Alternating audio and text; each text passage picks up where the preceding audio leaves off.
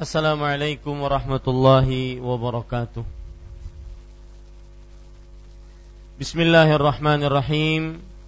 Innal hamdalillah nahmaduhu wa nasta'inuhu wa nastaghfiruh wa na'udzu billahi min shururi anfusina wa sayyiati a'malina.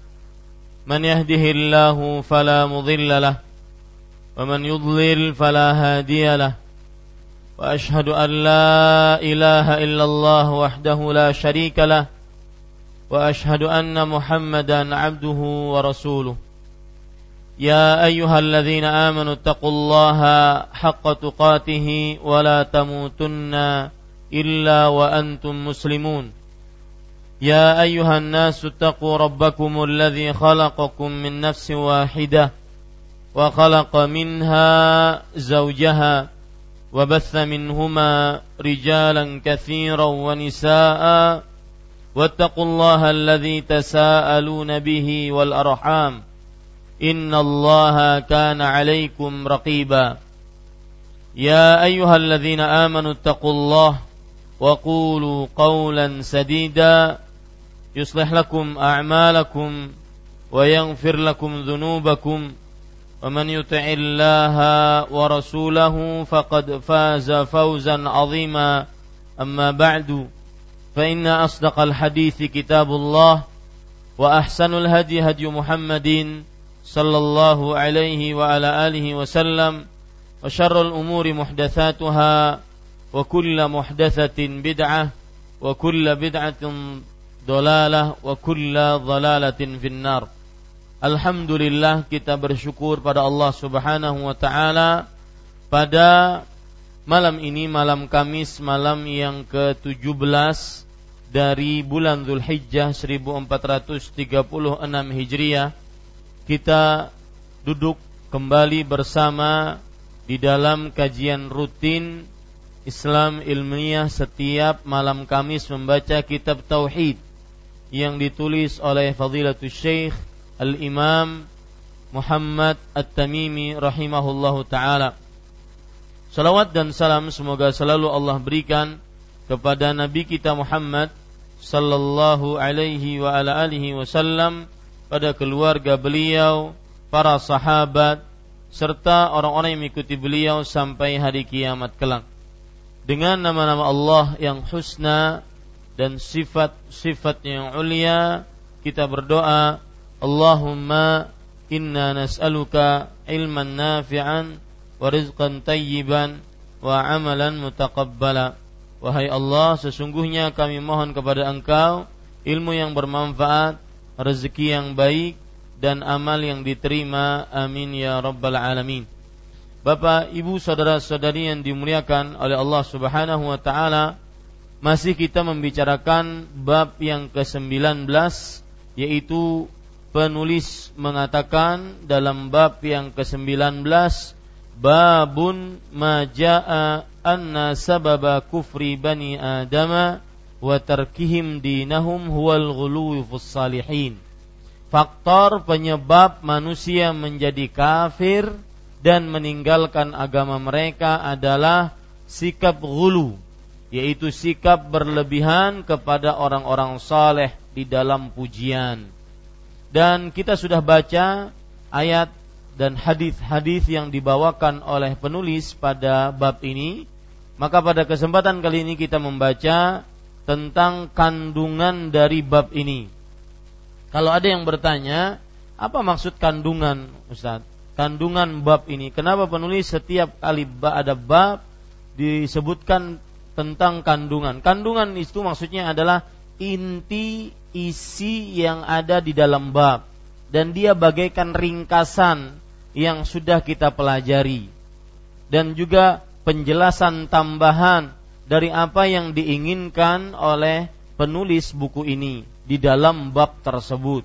Maka mau tidak mau kita harus membaca kandungan-kandungan yang ada dalam bab tersebut.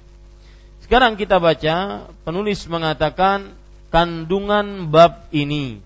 Saya bacakan bahasa Arabnya Al-ula anna man fahima hadzal baba wa babaini ba'dahu tabayyana lahu ghurfatul ghurbatul Islam wara'a min qudratillahi wa taqlibihi lil qulubi al ajaba.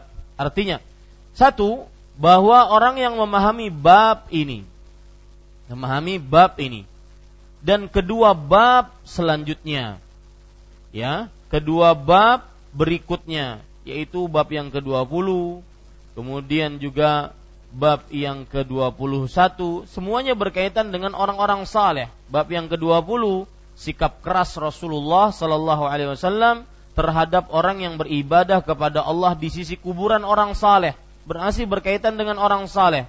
Bab yang ke-21 sikap berlebihan terhadap keburukan orang saleh eh, terhadap kuburan orang saleh akan menjadikannya sebagai berhala yang disembah selain Allah. Masih juga berkaitan dengan orang-orang saleh.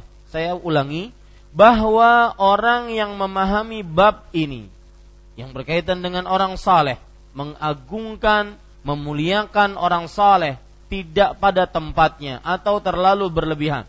Dan kedua bab berikutnya yang juga berkaitan dengan orang saleh akan jelas baginya keterasingan Islam. Apa maksudnya? Akan jelas baginya keterasingan Islam.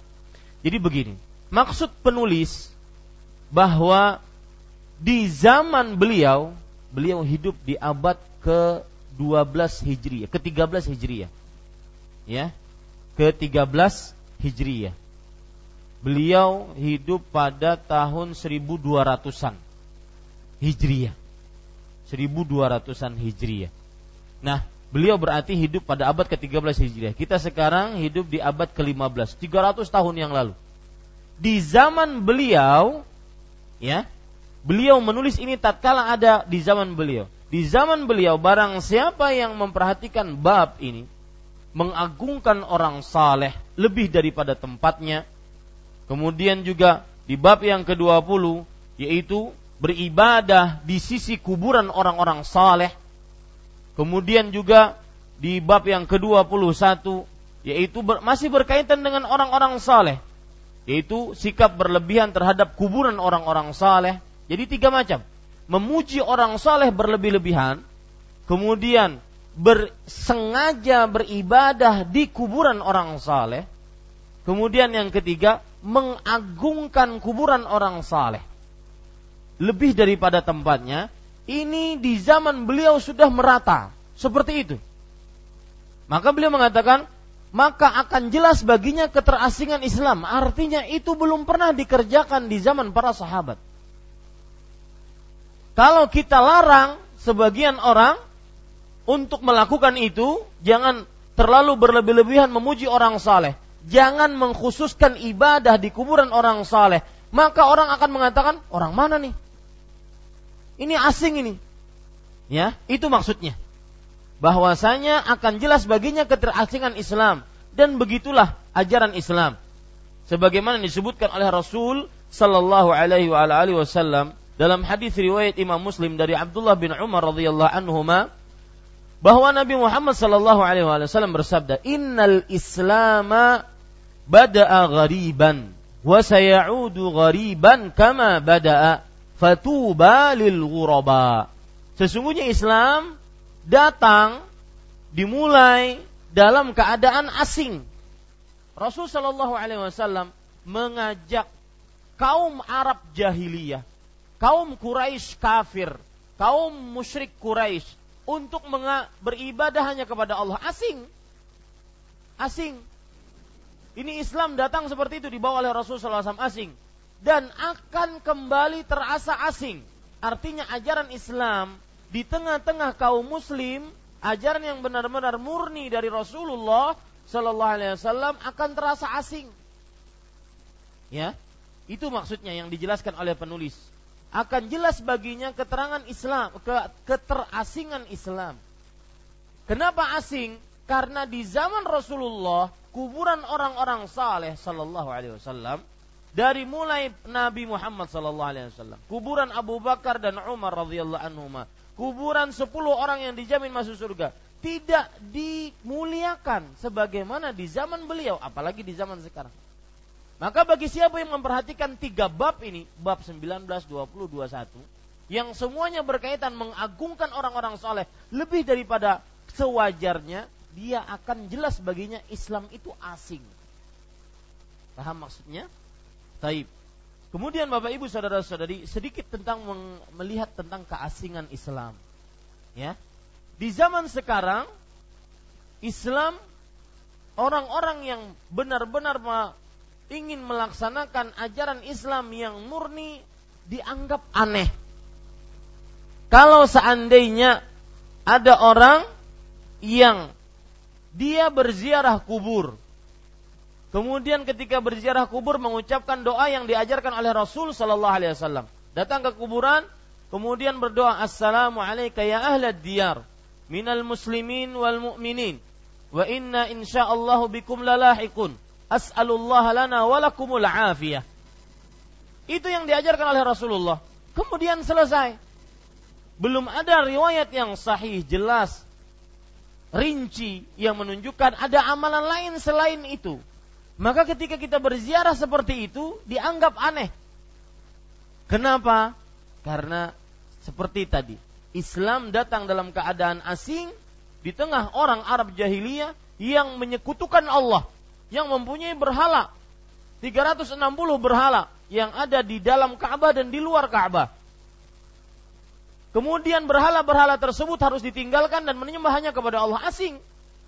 Sama seperti di zaman sekarang, Islam terasa asing kalau kita mengerjakan Islam yang diajarkan oleh Rasul sallallahu alaihi wasallam. Ya, dan banyak ajaran-ajaran yang dianggap asing. Misalkan seorang yang ingin menyempurnakan dirinya mengamalkan sunnah secara lahiriah, manjangkan jenggot, kemudian mengangkat celana di atas dua mata kaki, terasa asing ya terasa aneh orang akan melihat kenapa itu celananya kurang kain atau gimana? Asing. Ya? Kemudian misalkan contoh yang lain dalam perihal muamalah. Dalam perihal muamalah. Seorang yang berdagang jujur akan terasa asing. Itu jangan jujur-jujur amat lah begitu. Orang mengamalkan ajaran Islam yang benar-benar diajari oleh Rasulullah SAW akan terasa asing. Ya? Seorang pegawai pernah curhat, Ustaz, saya kalau seandainya tidak menerima sogokan dari orang, maka otomatis yang lain-lain akan marah kepada saya. Jadi dia malah menolak sogokan, malah dimarahi. Nah, ini asing. Ya, artinya menerima sogokan itu sudah biasa. Padahal itu bukan dari ajaran Islam. Man ghasya minni. Barang siapa yang menipu bukan dariku. Sekarang yang berdagang yang tidak menipu, yang tidak menipu, mengoplos, mengamalsukan, maka itu aneh. Yang mengajarkan, yang mengamalkan ajaran Islam sesuai dengan apa yang dibawa oleh Rasul Shallallahu Alaihi Wasallam aneh. Contoh muamalah yang lain dalam perihal hubungan laki-laki perempuan tidak salaman dianggap aneh. Padahal itu yang diajarkan oleh Rasul dalam hadis Imam At-Tabarani dari Al-Ma'di Karib radhiyallahu an Rasul sallallahu alaihi wasallam bersabda la an yut'ana fi ra'si ahadikum bimakhitin min hadid khairun lahu min an yamassa imra'atan la tahillu lah Sungguh seseorang ditancapkan paku dari besi di kepalanya lebih baik dibandingkan dia bersalaman dengan wanita yang tidak halal untuknya. Tatkala seseorang ya ingin mengamalkan ini dia bingung. Orang di misalkan di kota di Banjarmasin, dia belajar sunnah. Pulang ke pedesaan, Orang-orang biasa salaman asalnya, kemudian dia bingung, Ustaz nanti kalau saya di kampung gimana? Apakah begini caranya? Pak? Aneh. Mengamalkan sunnah malah terasa terasa aneh. Ketika ada yang meninggal dari kaum muslim, sunnahnya sebagaimana dalam hadis Ja'far bin Abi Talib radhiyallahu an, Rasul sallallahu alaihi wasallam bersabda, "Isna'u li ali Ja'far ta'aman fa innahum atahum ma Wahai para tetangga Ja'far, buat kalian makanan untuk keluarga Ja'far. Sesungguhnya keluarga Ja'far sekarang mendapatkan musibah yang menyibukkan mereka. Musibah tersebut adalah sang kepala keluarga Ja'far bin Abi Thalib meninggal dunia radhiyallahu anhu arba. Sekarang orang kalau ada yang meninggal bawa beras, bawa makanan aneh. Ya, aneh. Kalau kita memberikan takziah dengan membawa hadiah-hadiah aneh, ada apa nih Pak? Aneh, jadi dianggap aneh. Malah yang kebalikannya yang dianggap wajar, yaitu yang kena musibah malah dia harus memberikan amplop ya untuk mensolati jenazahnya. Pernah seseorang subhanallah, Pak, nggak sholat jenazah karena dapat amplop aku aku supan. Ih subhanallah. Ya, saking anehnya, asingnya Islam. Jadi nggak mau sholat jenazah gara-gara nggak mau dapat amplop. Bukan dia tidak mengharap amplopnya, tapi supan karena dapat amplop. Ini Bapak Ibu Saudara asing. Makanya Rasul dan masih masih perkara keterasingan. Salah satu keutamaan orang yang mengamalkan Islam yang murni datang dari Rasul Shallallahu Alaihi Wasallam dan akan terasa asing di tengah orang-orang, maka dia akan diganjar oleh Allah Subhanahu Wa Taala dengan ganjaran yang besar. Dalam dalam sebuah hadis yang diriwayatkan oleh Imam Muslim Rasul Shallallahu Alaihi Wasallam bersabda, "Fatuba lil ghuraba." Artinya tuba untuk orang-orang yang asing, yang teguh dengan sunnah Nabi. Ya, yang teguh dengan kejujuran, yang teguh dengan akidah yang murni, minta hanya kepada Allah, tidak mensyirikan Allah, yang teguh dengan menjaga sifat kesucian, seorang perempuan tidak bersalaman, tidak berdua-duaan dengan dengan laki-laki yang teguh dalam menjaga apa pun yang datang dari Rasul Shallallahu Alaihi Wasallam, dia akan mendapatkan tuba. Tuba disebutkan oleh para ulama di antaranya Imam Nawawi, Al Hafidh Ibnu Hajar. Artinya adalah tuba yaitu syajaratun fil jannah. Dia akan mendapatkan sebuah pohon di surga. Satu. Dan kalau berbicara tentang pohon, saya sering mengingatkan tentang kepada Bapak Ibu saudara-saudara sekalian ketika Anda mendengar surga di dalam kajian, ceramah, ustadz, kiai, tuan guru yang berbicara tentang surga, baca buku, ada tulisan kata-kata surga, maka pakailah metode yang diajarkan oleh Abdullah bin Abbas. Apa itu? Beliau mengatakan sebagaimana dinukil oleh Imam Nukathir dalam tafsirnya, "Laisa syai'un fid dunya mimma fil akhirah illa asma'." tidak ada yang sama dengan apa yang di dunia dibandingkan dengan apa yang di surga kecuali cuma nama. Contoh, ketika Anda mendapatkan bahwa foto balil guroba, artinya pohon surga bagi orang-orang yang asing, maka jangan ya kita dalam benak kita pohon, ya pohon yang ada di dunia jangan.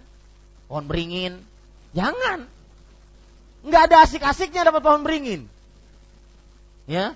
Tetapi pohon yang itu adalah pohon surga yang antara ujung sana ke ujung sini mabainal masyriq wal maghrib. Antara ujung kanan ke ujung kiri antara timur dan barat. Bagaimana Ustaz membayangkannya? Begitulah surga nggak bisa bisa dibayangkan. Gak bisa dibayangkan surga. Ya, yang mana naungannya benar-benar naung. Tidak pernah orang merasakan di dunia itu kada humap humap kada di, di, di, di surga. Di surga nggak ada humap Hah? sumpek nggak ada. Ya? Ini bapak ibu saudara saudari kenapa? Karena nggak pernah melihat matahari. La yarawna fiha syamsan mereka tidak pernah melihat matahari saking kenapa karena pohon surga sangat rindang coba pohon apa yang bisa menahan sinar matahari di dunia. Enggak akan ada yang bisa membayangkan. Begitulah surga. Maka sangat rugi orang yang menjual surganya hanya untuk mendapatkan secuil dunianya. Ya, nggak bisa dibandingkan. Kalau ada orang mengatakan pedang nih, pedang. Pedang ini lebih tajam daripada kayu. Ini namanya menghina pedang. Pedang ini lebih tajam daripada kayu. Itu namanya menghina pedang. Makanya surga tidak bisa dibandingkan dengan dunia. Surga lebih indah daripada dunia. Enggak bisa, enggak boleh itu. Itu menghina surga namanya. Saking indahnya surga. Maka Bapak Ibu saudara-saudari, ini semua memotivasi kita untuk tetap teguh di dalam ajaran Islam yang murni yang dibawa oleh Rasul Shallallahu Alaihi Wasallam. Ya, tuba Tuba makna tuba yang lain disebutkan oleh Abdullah bin Abbas radhiyallahu anhuma bahwa tuba adalah farahun. Artinya kebahagiaan. Di akhirat mereka akan mendapatkan kebahagiaan. dan di dunia mereka akan mendapatkan kelezatan mengamalkan sunnah. Dan benar itu, wallahi Pak. Siapa saja yang teguh dalam sunnah, dalam ajaran Islam yang murni yang seperti dibawa oleh Rasul Shallallahu ketika dia mengerjakan di tengah masyarakat yang menganggap dia asing, dia akan terasa lezat, terasa semangat, terasa benar-benar ini saya sedang menghambakan diri kepada Allah Subhanahu wa taala. Ya, bukan malah terasa malu tidak. Akan tetapi dia terasa iman, senang, hatinya nyaman dengan sunnah tersebut. Misalkan mengangkat celana di atas dua mata kaki. Maka meskipun semua kawannya di kantor dia me, me, merendahkan celana di atas di bawah dua mata kaki, dia mengangkatnya bukan urusan. Dia malah merasa senang, ini nyaman, beginilah saya. Begini nih sunnah Nabi Muhammad wasallam. Akan ada timbul insyirahul sadr kata para ulama. Akan ada timbul kalau orang mengerjakan sunnah dan sabar di atasnya, dia akan tenang hatinya, nyaman hatinya. Bukan malah malu. Itu maksud daripada tafsiran yang kedua, fatuba lil ghuraba. Maka tuba. Artinya apa? Artinya Orang akan senang, nyaman, tentram hatinya tatkala dia dalam keterasingan mengerjakan sunnah Rasul Shallallahu Alaihi Wasallam. Kemudian Bapak Ibu saudara-saudari yang dimuliakan oleh Allah Subhanahu Wa Taala, termasuk daripada makna tuba, jadi sudah tiga nih sekarang, ya makna tuba, jangan lupa dicatat. Tuba maknanya disebutkan oleh Ikrimah rahimahullah. Tuba adalah ni'ma ma'aluhum. Artinya orang yang mengerjakan sunnah di tengah keterasingan, maka tempatnya di akhirat akan mendapatkan tempat yang terbaik. Tuba artinya tempat yang terbaik di akhirat. Ini memotivasi seseorang untuk tetap teguh, kokoh, tegar, istiqamah di atas sunnah. Meskipun dicela orang, meskipun dimaki eh, orang, meskipun diremehkan orang, perempuan menutup wajahnya dengan cadar. Ingat, Jangan tergoda dengan media sosial, ya. Bahwasanya cadar itu bukan dari Islam, itu adalah adat orang Arab. Enggak, cadar itu adalah syariat Islam. Bukti nyata bahwasanya itu syariat Islam, yaitu para sahabiat memakainya. Para sahabiat, istri-istri Nabi, sahabat-sahabat wanita di zaman Rasulullah SAW memakainya. Itu menunjukkan bahwasanya itu syariat Islam. Jadi jangan tertipu. Meskipun yang berbicara profesor, doktor, PhD, S2, S3, S teler, S7. Enggak ukuran. Ya, jangan mau dibohongi. Dibodohi jangan mau. Mana dalilmu bahwasanya itu bukan dari Al-Qur'an? Bahkan para ulama di antara mazhab Imam Syafi'i mengatakan, yudinina alaihinna min jalabibihin. Mereka memanjangkan jilbab-jilbab mereka, maksudnya kain dijulur dari atas kepala ke seluruh tubuhnya sehingga yang terlihat hanya satu mata. Itu mazhab Syafi'i. Menutup wajah berarti itu syariat Islam. Ya, jangan tertipu. Mengatakan bahwasanya itu hanya adat orang Arab. Tidak ya, akhi. Itu syariat Islam. Dan kita harus kokoh, teguh. Meskipun di ke pasar kita ke pasar Pal 7 misalkan, ya, dianggap dilihat orang, biarin aja ya asing biarin aja maka harus teguh ini motivasi tiga hal tadi yang pertama pohon surga dan sekali lagi saya katakan apa pun yang anda dengar tentang surga jangan pernah anda samakan dengan dengan dunia. Yang sama cuma apanya? Namanya. Ya coba bisa membayangkan sama bisa membayangkan. Allah Subhanahu wa taala berfirman wa dhullilat kutufuha tadlila dan ranting buah pohon-pohon surga direndahkan serendah-rendahnya. Sebagian ahli tafsir mengatakan bahwa ranting buah pohon direndahkan serendah-rendahnya kalau penghuni surga duduk maka buahnya umpat duduk. Ya. Kalau penghuni surga berdiri maka dia ikut berdiri. Kalau penghuni surga rebahan maka buahnya ikut rebahan. Enggak ada manjat di surga kerja. Tidak ada manjat di surga. Ya, ini Bapak Ibu saudara-saudari yang dimuliakan oleh Allah Subhanahu wa taala. Maka Ini memotivasi seseorang. Yang pertama tadi pohon surga. Yang kedua apa? Kebahagiaan, ketenangan, insyirahu sadar, kenyamanan hati, mengamalkan itu. Yang ketiga yaitu tempat terbaik di surga. Tempat terbaik di akhirat. Dia akan mendapatkan. Itu makna daripada tuba lil ghuraba. Makanya harus sabar. Sebagaimana sabda Rasul Shallallahu Alaihi Wasallam, sabar dalam menjalankan agama, sabar di atas akidah, sabar di atas sunnah, sabar di atas muamalah yang sesuai dengan sunnah, ya sabar di atas misalkan dan jangan sedikit-sedikit mempermudah, jangan. Ya, jangan sedikit-sedikit mempermudah. Tadi sore saya ditanya orang, Ustaz, saya punya travel, ingin ada orang yang ingin menunaikan ibadah umroh. E, ibunya sudah tua, kemudian yang dia bawa cuma anak perempuan, kira-kira boleh nggak kita bawa? Enggak. Ya, nggak ada. Tetap harus sesuai dengan sunnah Nabi Muhammad Sallallahu Alaihi Wasallam. Yang tidak pakai mahram tidak wajib untuk umrah dan haji. Itu sunnah Rasul Sallallahu Alaihi Wasallam. Jangan dimudah-mudahkan. Ya, harus teguh, tegar, kokoh sampai ajal menjemput kita. Kenapa? Karena ganjarannya tuba. Yaitu pohon surga, tempat yang terbaik di akhirat, kemudian ketenangan hati di dunia dan di akhirat. Makanya Rasulullah SAW bersabda dalam hadis riwayat Imam At-Tirmidzi, "Ya'ti 'alan nas zamanun as-sabiru 'ala dinih kal qabidhi 'alal jamr. Akan datang kepada manusia suatu masa orang yang sabar dengan agamanya itu seperti orang yang memegang batu api, dia harus kokoh, kuat. Ya, tidak boleh goyah. Sedikit dicela orang langsung, ini nyaman kita kayak ini. Ampian jigin sudah berjenggotan. Eh, subhanallah ya. Jangan ya akhi, pada bapak ibu saudara. Dan jenggot itu bukan Arabisasi, itu Islam, syariat Allah syariat Rasulullah sallallahu alaihi wasallam. Dan kita akan perjuangkan itu sampai titik darah penghabisan. Gara-gara jenggot kita perjuangkan. Wah, subhanallah. Ustaz, masa segitunya? Iya, ini sunnah Rasul. Sallallahu alaihi wasallam yang kita perjuangkan akan mendapatkan tuba. Ingat itu, tuba. Itu yang memotivasi kita untuk memperjuangkannya.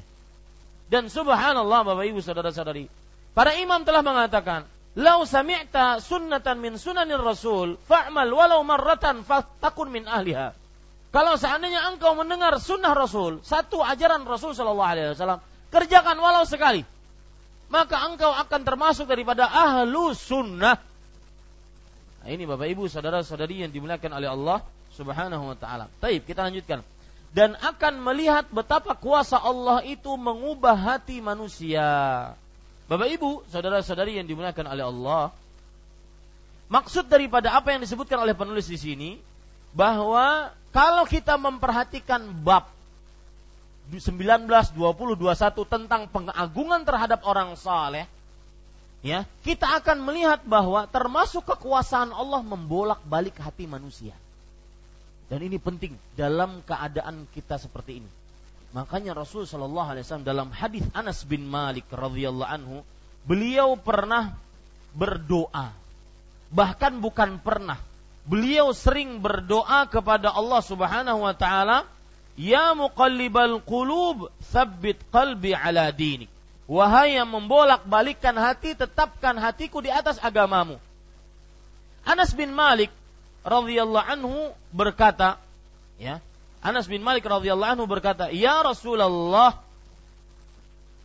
hal takhaf uh, ma akthara ma tad'u bihi? Hal takhafu alaina wa qad amanna bik?"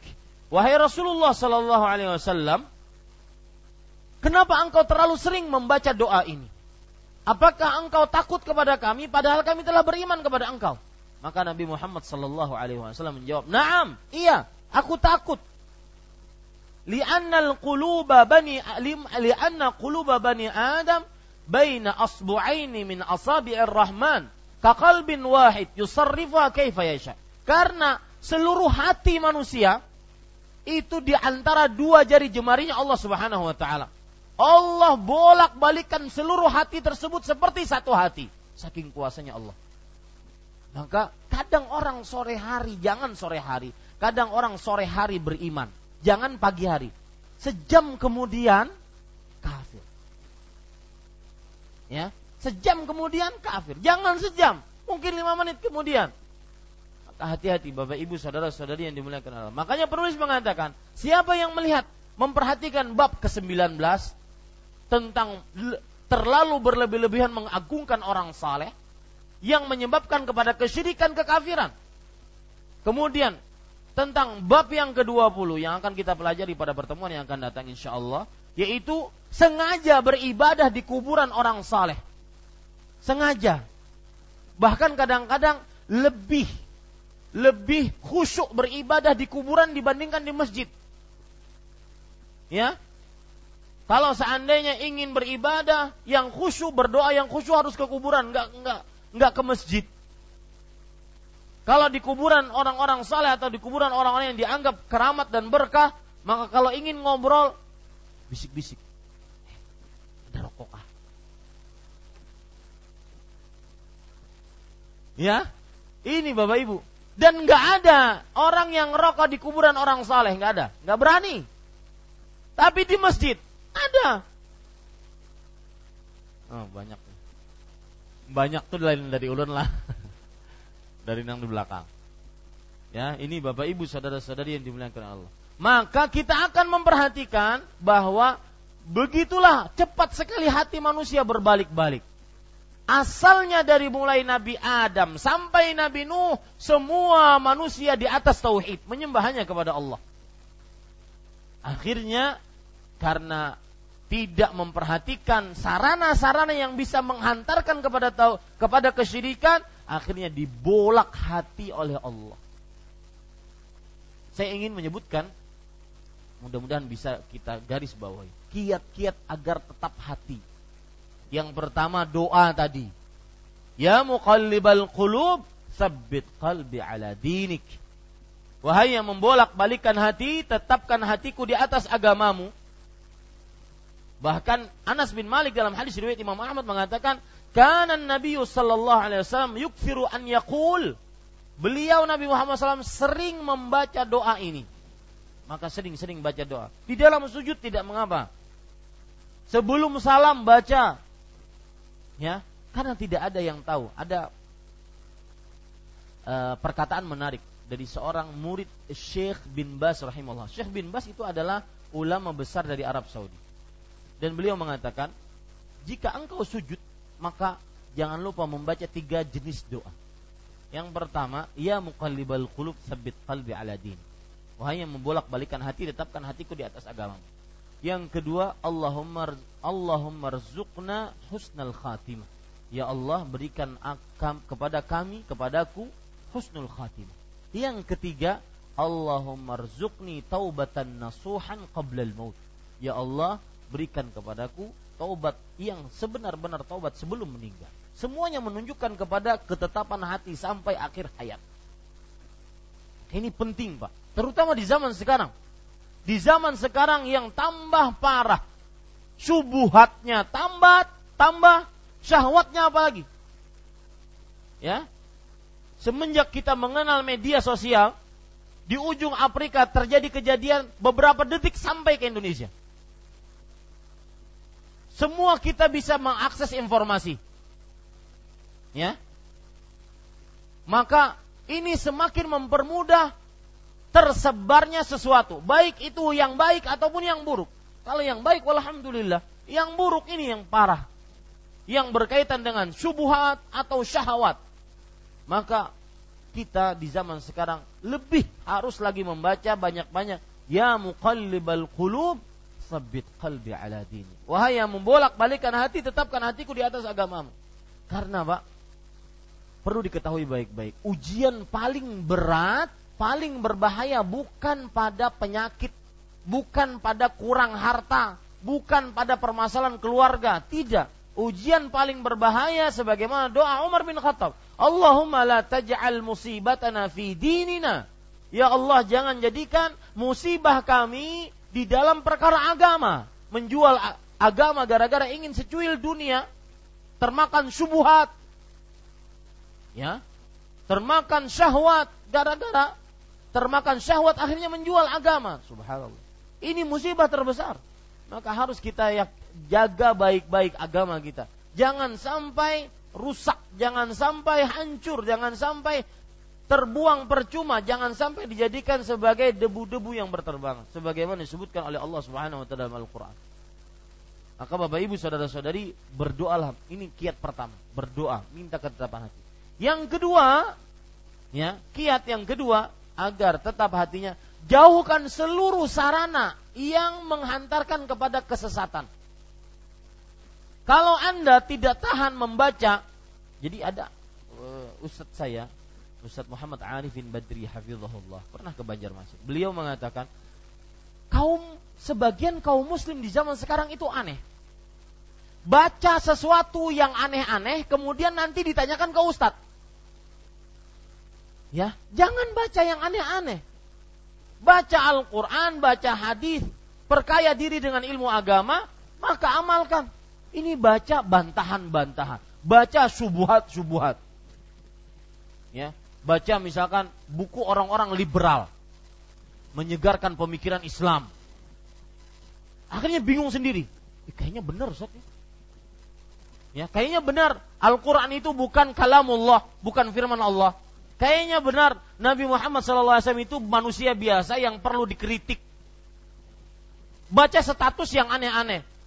Idul Adha kata orang-orang yang terlaknat itu mudah-mudahan dia mendapatkan laknat Allah jika tidak bertaubat. Ya. Idul Adha adalah salah satu simbol nabi kriminal. Jangan baca itu, tinggalkan itu. Jangan baca. Ini pun saya salah sekarang menyebutkan itu. Iya timbul di dalam, oh iya ya. Akibat mimpi saja, kemudian patuh dengan mimpi tersebut, kemudian menyembelih anaknya. Mana rasa kemanusiaannya? Padahal para ulama mengatakan ru'yal anbiya wahyun. Mimpinya para nabi itu adalah apa? Wahyu. Maka jangan baca yang aneh-aneh buang-buang waktu makanya perkataan Imam Muhammad Al-Albani rahimahullah al-ilmu an tahsilihi kathir wal umru qasir fal fabda bil ahammi fal muhim ilmu itu banyak umur pendek maka mulai yang penting daripada yang terpenting. Silakan azan wallahu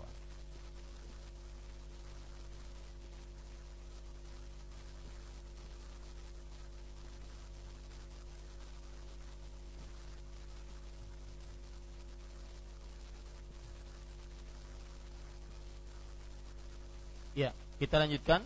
Tadi sarana yang kedua, jauhkan seluruh sarana yang menghantarkan kepada hal-hal syubhat yang menggoyang iman kita, yang merusak akidah kita.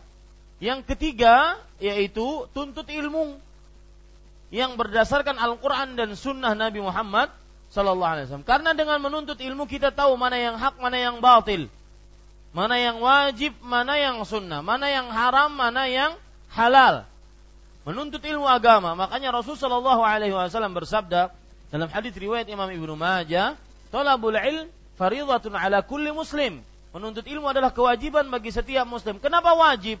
Karena dia diwajibkan untuk beribadah dan tidak bisa beribadah kecuali dengan ilmu agama. Kenapa wajib? Karena dia diwajibkan untuk mengambil yang halal meninggalkan yang haram.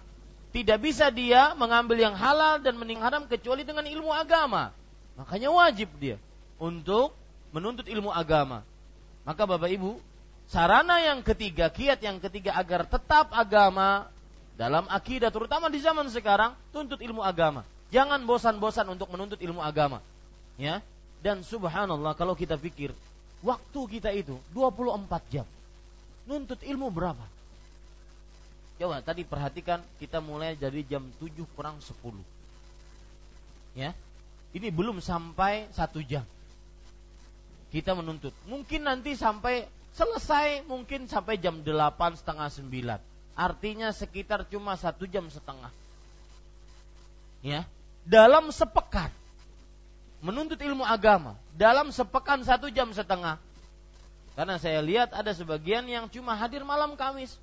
Itu pun sebenarnya adalah sebuah kekeliruan ataupun sebuah kekurangan. Tapi kita tidak bisa bisa memaksa karena mungkin ada satu dan lain hal. Tetapi coba lebih luangkan waktu untuk menuntut ilmu agama. Dunia dikejar tidak akan selesai. Ya. Pasti akan selalu merasa kurang. Akan tetapi ilmu agama kita lebih butuhkan di dunia untuk kehidupan dunia kita untuk kehidupan akhirat kita. Maka Bapak Ibu saudara-saudari yang dimuliakan oleh Allah, orang yang menuntut ilmu agama kadang-kadang porsinya sedikit. Padahal itu adalah kiat salah satu kiat utama untuk menjaga agama, akidah, amal, muamalah yang sesuai dengan sunnah Rasul Sallallahu Alaihi Wasallam. Yang keempat kiatnya adalah berkawan dengan orang salih agar tetap hati, tetap akidah berkawan dengan orang saleh. Rasul Shallallahu Alaihi Wasallam bersabda, "Al mar'u ala dini khalilih." Seseorang sesuai dengan ajaran kawannya. Pepatah Arab mengatakan, "Anil mar'i la tas'al, fasal an qarinihi." Innal mar'a bil qarini yuqtada atau yaqtadi. Seseorang jangan tanya kamu kepada orang tersebut, tapi tanya temannya, siapa kawannya? Maka berkawan dengan orang-orang saleh. Ya. Rasulullah SAW Misalkan berkawan dengan orang-orang saleh seperti berkawan dengan penjual minyak wangi. Penjual minyak wangi itu minimal kita mendapatkan tiga. Pertama kita bisa beli darinya. Yang kedua kita dikasih hadiah. Yang ketiga minim ini kita tidak melihat, tidak mencium kecuali yang harum-harum. Begitu pula berkawan dengan orang saleh. Kita bisa mengambil faedah darinya, yaitu membeli darinya atau kita dikasih faedah olehnya kebaikan, pelajaran atau minimal kita tidak melihat darinya kecuali perkataan yang baik, ucapan yang santun, ya, kemudian e, tingkah laku yang baik, baik itu dalam perkara akidah, ibadah, muamal ataupun tingkah laku. Itu minimal Bapak Ibu saudara-saudari yang dimuliakan oleh Allah Subhanahu wa taala. Maka ini beberapa kiat agar tetap hati di dalam keterasingan. Yang kedua, Bapak Ibu saudara-saudari, penulis mengatakan Ma'rifatu awalu syirkin Ma'rifatu awali syirkin Hadatha fil ardi Kana bisyubhatis salihin Nah perhatikan ini baik-baik mengetahui bahwa syirik pertama yang terjadi di muka bumi ini adalah karena sikap yang tidak benar terhadap orang-orang saleh. Orang saleh kita muliakan karena Nabi Muhammad sallallahu alaihi wasallam bersabda, "Innal anbiya lam yuwarithu dinaran wala dirhaman, walakin warathul ilma, faman akhadhahu akhadha bihadzin wafir." Sebelumnya Rasulullah SAW bersabda, "Al al, al ulama warathatul anbiya." Para ulama adalah pewarisnya para nabi. Dan sesungguhnya para nabi tidak mewariskan emas dan perak, tetapi mewariskan ilmu. Siapa yang mengambilnya berarti dia sudah mengambil bagian dari warisan nabi yang besar. Ini keutamaan para ulama. Rasulullah SAW bersabda, "Fadlul 'alimi 'ala al-'abid ka fadlil qamari 'ala sa'il kawakib." Keutamaan orang yang berilmu dibandingkan orang yang ahli ibadah seperti keutamaan bulan purnama dibandingkan seluruh bintang. Bintang tidak akan gemerlap, tidak akan me mencilang-cilang, apa mencilang-cilang bahasa itu? Nah, berkelip-kelip, ya. Tidak akan berkelip-kelip tanpa ada apa? Bulan. Ini Bapak Ibu saudara-saudari yang dimuliakan oleh Allah. Ulama kita hormati. Al-ulama warasatul anbiya. Para ulama adalah pewarisnya para nabi kita hormati. Akan tetapi sebuah sikap kekeliruan penghormatan tersebut di atas kewajaran. Di atas batas kewajaran. Sehingga memuji terlalu berlebihan. Sampai misalkan memuji kepada Nabi Muhammad SAW bahwasanya Nabi Muhammad SAW memiliki segala apa yang ada di atas muka bumi dan di langit itu adalah kedermawanan Rasulullah. Ini keliru karena semuanya adalah judullah, kedermawanan Allah Subhanahu wa taala. Kemudian bahwasanya Nabi Muhammad SAW mengetahui ilmu yang ada dalam kitab Lauhul Mahfud. Ini terlalu berlebihan. Karena tidak ada yang mengetahuinya kecuali hanya Allah Subhanahu wa taala. Wa indahu ummul kitab.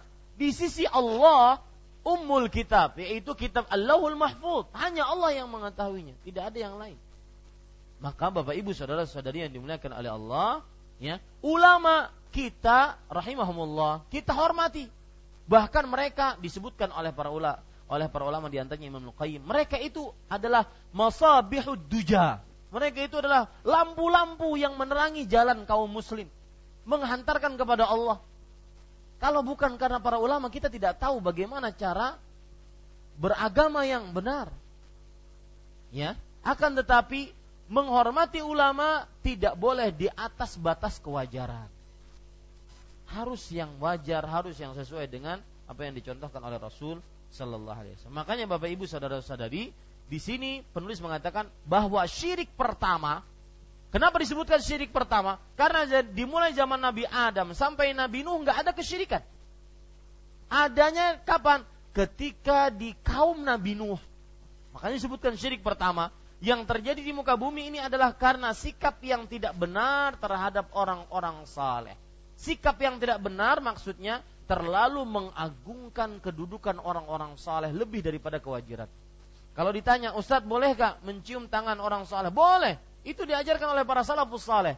Asalkan jangan terlalu menunduk. Sehingga seperti ruku ataupun sujud. Tidak boleh. Boleh kita menghormati, bahkan wajib kita menghormati para ulama kita. Dan menghibah ulama tidak sama dengan menghibah orang biasa. Ya, makanya keluar perkataan para ulama luhumul ulama masmumah. Dagingnya para ulama itu beracun. Dalam artian beracun, maksudnya adalah apabila seorang menghibah seorang alim tidak sama dengan menghibah seorang yang tidak alim. Seorang mencela seorang alim tidak sama dengan mencela seorang yang tidak alim. Ini Bapak Ibu saudara-saudari yang dimuliakan oleh Allah Subhanahu wa taala. Kemudian ada perkataan menarik. Tadi hadis yang saya sebutkan. Innal ulama warasatul anbiya. Para ulama adalah pewaris para nabi. Perhatikan baik-baik. Para ulama pewaris para nabi bukan berarti pemahaman dari hadis itu adalah bahwa para ulama boleh membuat syariat baru. Ini salah. Ini keliru pemahaman terhadap hadis seperti ini. Sebagian orang mengatakan, ya, misalkan dia mengatakan, e, Ustadz, mana dalilnya? Kadu usah betakon dalil. Aku sebukuan dalilnya. Ya, Kenapa mereka berdalil dengan hadis tadi? Al ulama warasatul anbiya. Para ulama adalah pewarisnya para nabi. Ketika nabi boleh mensyariatkan berdasarkan wahyu dari Allah, maka ulama pun boleh membuat syariat baru. Nah, mereka mereka seperti itu pendalilannya. Maka ini pendalilan dan pemahaman terhadap dalil yang keliru. Maksud para ulama adalah pewaris para nabi. Maksudnya apa? Para ulama meneruskan ilmunya para nabi, bukan membuat sesuatu yang baru. Bisa dipahami ini? Baik. Kita lanjutkan. Yang ketiga, Bapak Ibu saudara-saudari yang dimuliakan oleh Allah Subhanahu wa taala,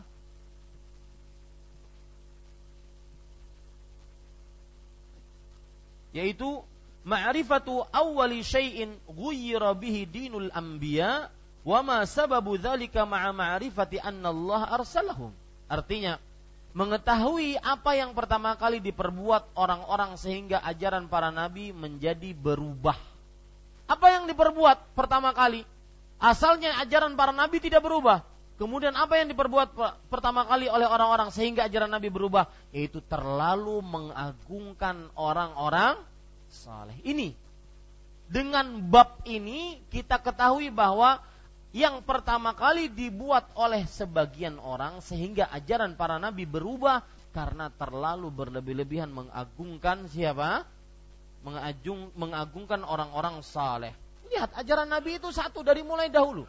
Allah berfirman dalam surah Al-Baqarah ayat 213, "Kanan nasu ummatan wahidah." Manusia itu satu, Faba'athallahu nabiyyin mubasyirin wa munzirin. Maka Allah Subhanahu wa taala kemudian mengutus para nabi yang memberikan kabar gembira, memberikan peringatan Asalnya semua manusia dari mulai semenjak Nabi zaman Nabi Adam sampai Nabi Nuh di atas satu agama, yaitu agama tauhid, menyembah hanya kepada Allah. Kemudian datang orang-orang membuat sesuatu yang merubah ajaran ini. Apa itu yang mereka lakukan? Yaitu terlalu berlebihan mengagungkan orang-orang Ini Bapak Ibu saudara-saudari yang dimuliakan oleh Allah.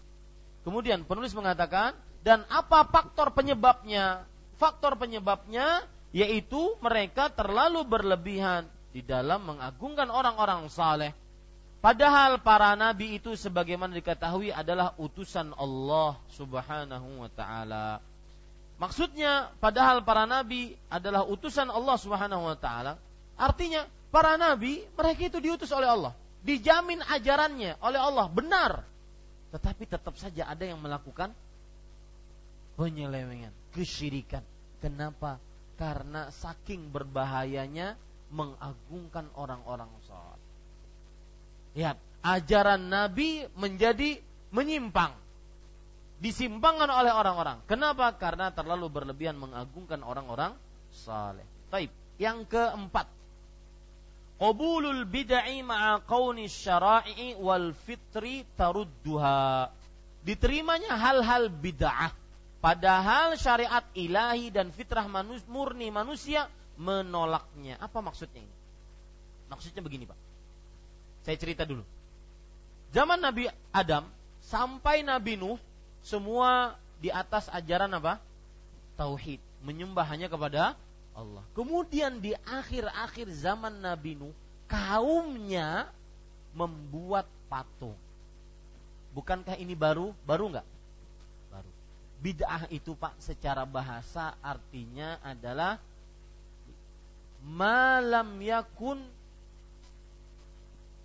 qoblahu, sesuatu yang belum terjadi. Itu secara bahasa. Ya. Orang ini dari mulai Nabi Adam sampai Nabi Nuh tidak ada yang mengagungkan terlalu berlebih-lebihan kepada orang soleh. Nggak ada yang bikin patung tentang orang soleh, nggak ada. Ya, nggak ada. Akan tetapi Bapak Ibu saudara-saudari disebutkan oleh penulis di sini diterimanya hal-hal bid'ah. Orang akhirnya menerima.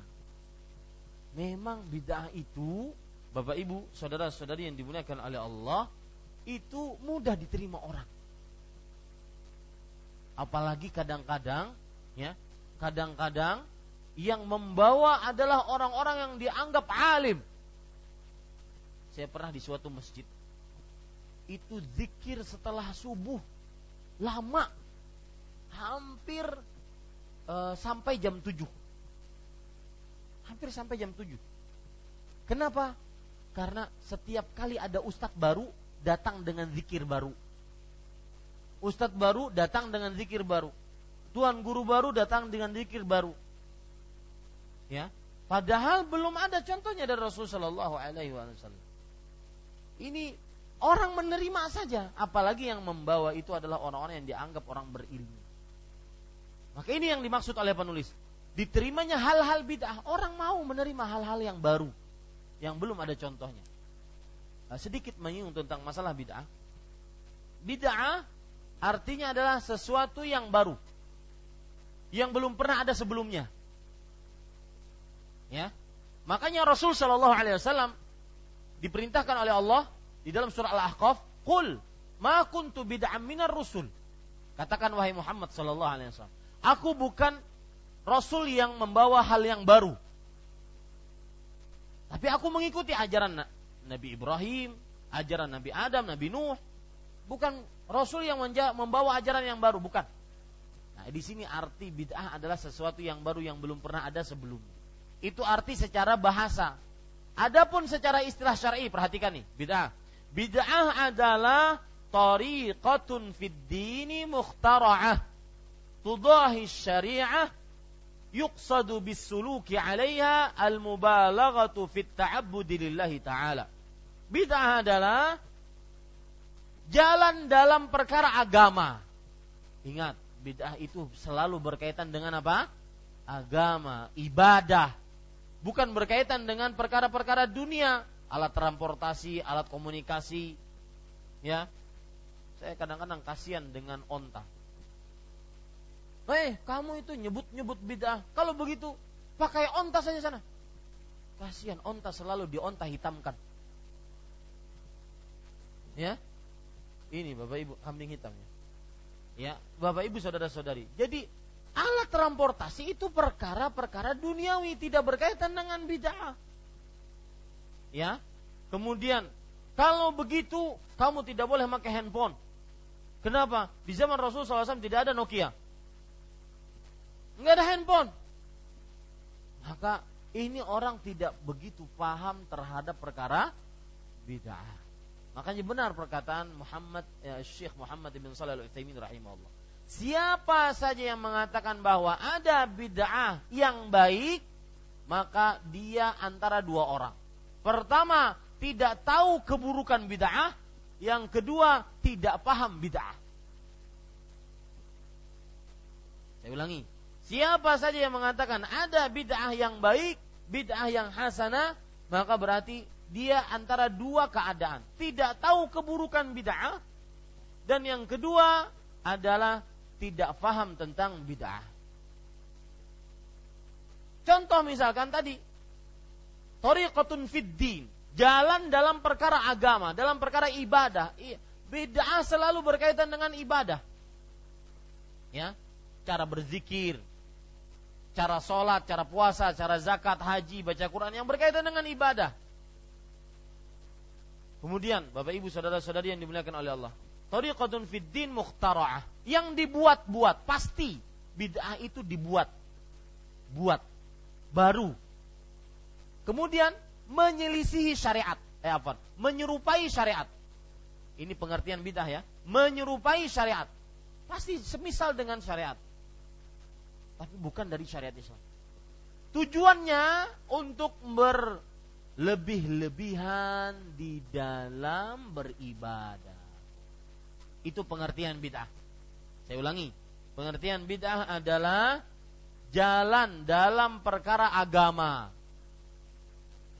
yang menyerupai syariat, yang dibuat-buat dan menyerupai syariat bertujuan dalam melakukannya adalah terlalu berlebih-lebihan dalam beribadah Enggak, dia orang yang melakukan bidah itu merasa tidak cukup dengan apa yang dicontohkan oleh Rasul Shallallahu Alaihi Wasallam. Masa saya ini aja kah? Zikirnya saya ini aja kah? Iya saya itu aja. Tidak ada dalam hadis Rasul yang sahih zikir lebih daripada 100. Enggak ada. Apalagi sampai 7777. Itu enggak ada. Ya. 100 sejak zikir Rasul Shallallahu alaihi wasallam. Iya 100. Yang paling banyak 100. Gak ada sampai seribu. Ya, masa sih? Nah, itu pasti akan ya nantinya melakukan perbuatan bid'ah. Kenapa? Karena tujuan orang melakukan bid'ah adalah berlebih-lebihan dalam beragama, dalam beribadah kepada Allah Subhanahu wa taala. Kita lanjutkan, Bapak Ibu saudara-saudari, sedikit menyinggung tadi tentang bid'ah. Dan bid'ah seluruhnya tercela Rasul Shallallahu Alaihi Wasallam bersabda, "Kullu bid'atin salah." Setiap bid'ah sesat. Adapun yang mengatakan ada bid'ah hasanah, maka belum ada dalil dari Al-Quran dan Sunnah. Karena semua yang diucapkan oleh Rasulullah dan ayat mengenai perkara bid'ah tidak ada pemujian sama sekali. Semuanya dalam bentuk celaan, dalam bentuk keburukan, ya. Kalau seandainya sekarang ya di depan kita ada Rasul SAW misalkan beliau bersabda kullu bid'atin setiap bid'ah sesat. Maka ada orang yang mencela dari eh, apa menyeletuk dari kita. Wahai Rasulullah enggak ada yang hasanah. Kira-kira beradab enggak dengan Rasulullah seperti itulah. Kita terima apa yang disebutkan oleh Rasul Shallallahu Alaihi Wasallam. Ini bapak ibu saudara saudari yang dimuliakan Allah. Taib. Diterimanya hal-hal bid'ah maksudnya apa? Orang-orang kaum Nabi Nuh mau menerima hal-hal bid'ah. Yaitu hal-hal bid'ah yang dikerjakan oleh kaum Nabi Nuh apa? Membuat patung orang-orang soleh untuk sekedar mengingat ibadah mereka. Jadi awalnya nggak diibadahi, Awalnya nggak diagungkan, hanya sekedar pengingat. Oh kalau si fulan ada wat, suwa, yagus, ya'uk, nasr. Kalau wat itu ahli ibadah, ahli sholat malam. Ketika melihat patung tersebut, jadi semangat lagi sholat malam. Ini bid'ah ini belum pernah ada di zaman Nabi Nuh, di zaman sebelum Nabi Nuh belum pernah ada. Ini bid'ah. Padahal syariat Allah dan fitrah murni manusia menolaknya. Ya, tidak boleh menurut syariat Allah kita tidak boleh beribadah dengan perkara bid'ah. Fitrah manusia pun menolaknya. Fitrah manusia itu senantiasa fitrahnya yang Allah fitrahkan adalah beribadah sesuai dengan apa yang dicontohkan oleh para rasul alaihi wassalatu wassalam. Dan Bapak Ibu, sedikit saya menyinggung tentang bid'ah ya. Buruknya bid'ah, catat. Buruknya bid'ah.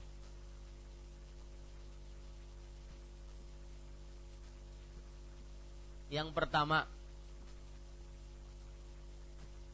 mengoreksi firman Allah. Ini buruknya bid'ah, mengoreksi firman Allah. Allah berfirman, agama Islam sempurna. Dia koreksi, ada yang nggak sempurna. Itu bid'ah yang baru-baru yang boleh dikerjakan. Ya, buruknya bid'ah itu berarti mengoreksi firman Allah surat Al-Maidah ayat 3. Al-yauma akmaltu lakum dinakum.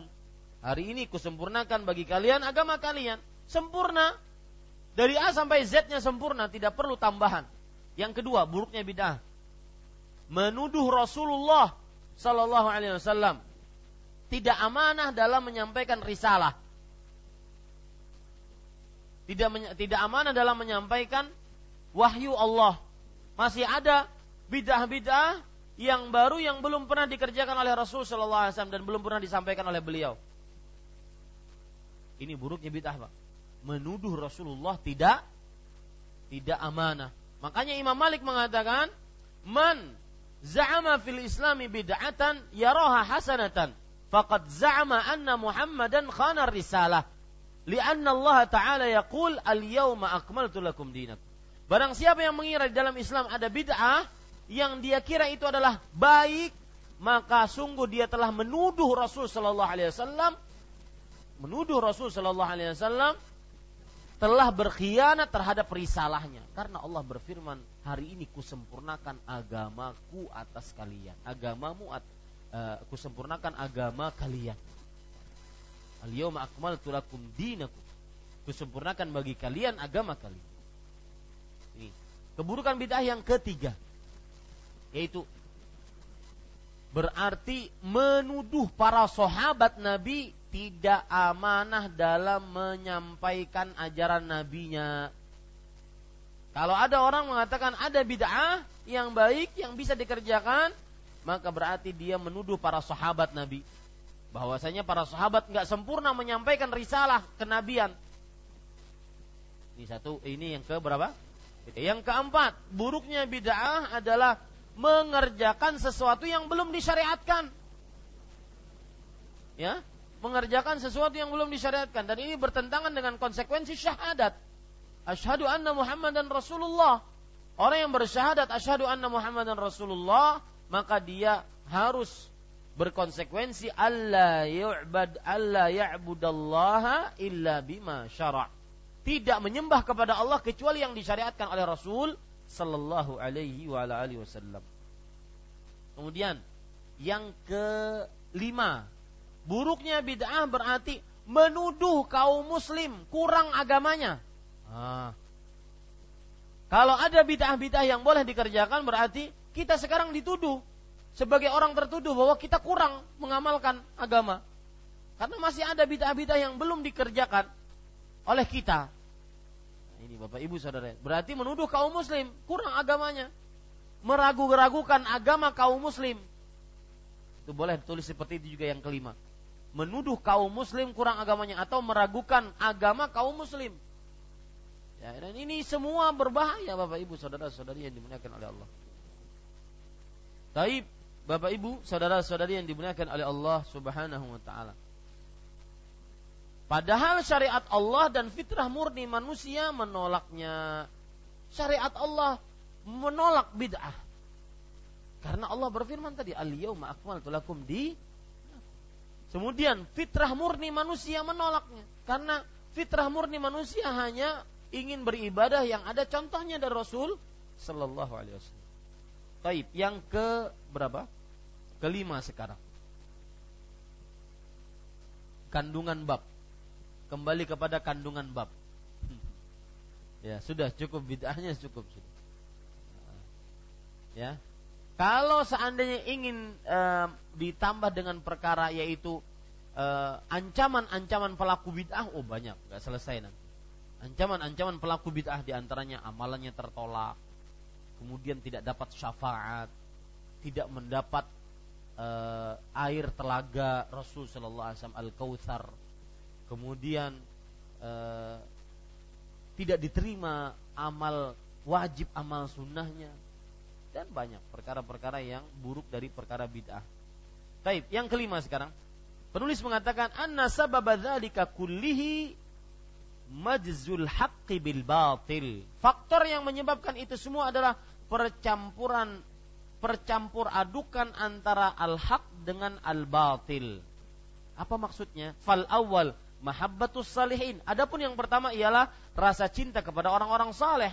Wasani fi'lu unasin min ahli ilm wad din syai'an aradu bihi khairan fadhanna min man ba'dahum annahum aradu bihi. Artinya, adapun yang pertama ialah rasa cinta kepada orang-orang saleh. Ini hak. Hak. Jadi, kenapa sampai terjadi kesyirikan di kaum Nabi Nuh? Karena mencampurkan antara yang hak dengan batil. Pertama kata beliau, yaitu rasa cinta kepada orang soleh. Orang soleh wajib dicintai. Ya, itu hak. Tetapi kemudian dicampur dengan kebatilan. Cintanya terlalu berlebihan. Nah ini batilnya. Mencintai orang soleh, hak itu, benar. Tetapi berlebih-lebihannya, nah itu yang batil. Campur berlebih-lebihan. Baik, yang kedua, Sedangkan yang kedua ialah tindakan yang dilakukan sejumlah orang berilmu dan beragama dengan maksud untuk suatu kebaikan. Tetapi orang yang datang sesudah mereka menduga bahwa apa yang mereka maksudkan bukanlah hal itu. Apa maksudnya? Begini pak, e, orang soleh itu panutan. Dia adalah PR, public figure, ya manusia public figur manusia. Misalkan saya datang ke pengajian pakai cincin batu akik. Maka bisa dipastikan nanti orang-orang juga akan memakai. Kenapa? Karena Ustadz Fulan pakai. Tuan Guru Fulan pakai. Padahal beliau memakai hanya sekedar mungkin dikasih. Sebagai hadiah beliau hormati dipakai. Ya. Padahal beliau pun tidak terlalu suka untuk memakainya. Karena makan makan nasi kuning alih. Ya, ini Bapak Ibu saudara-saudari yang dimuliakan oleh Allah.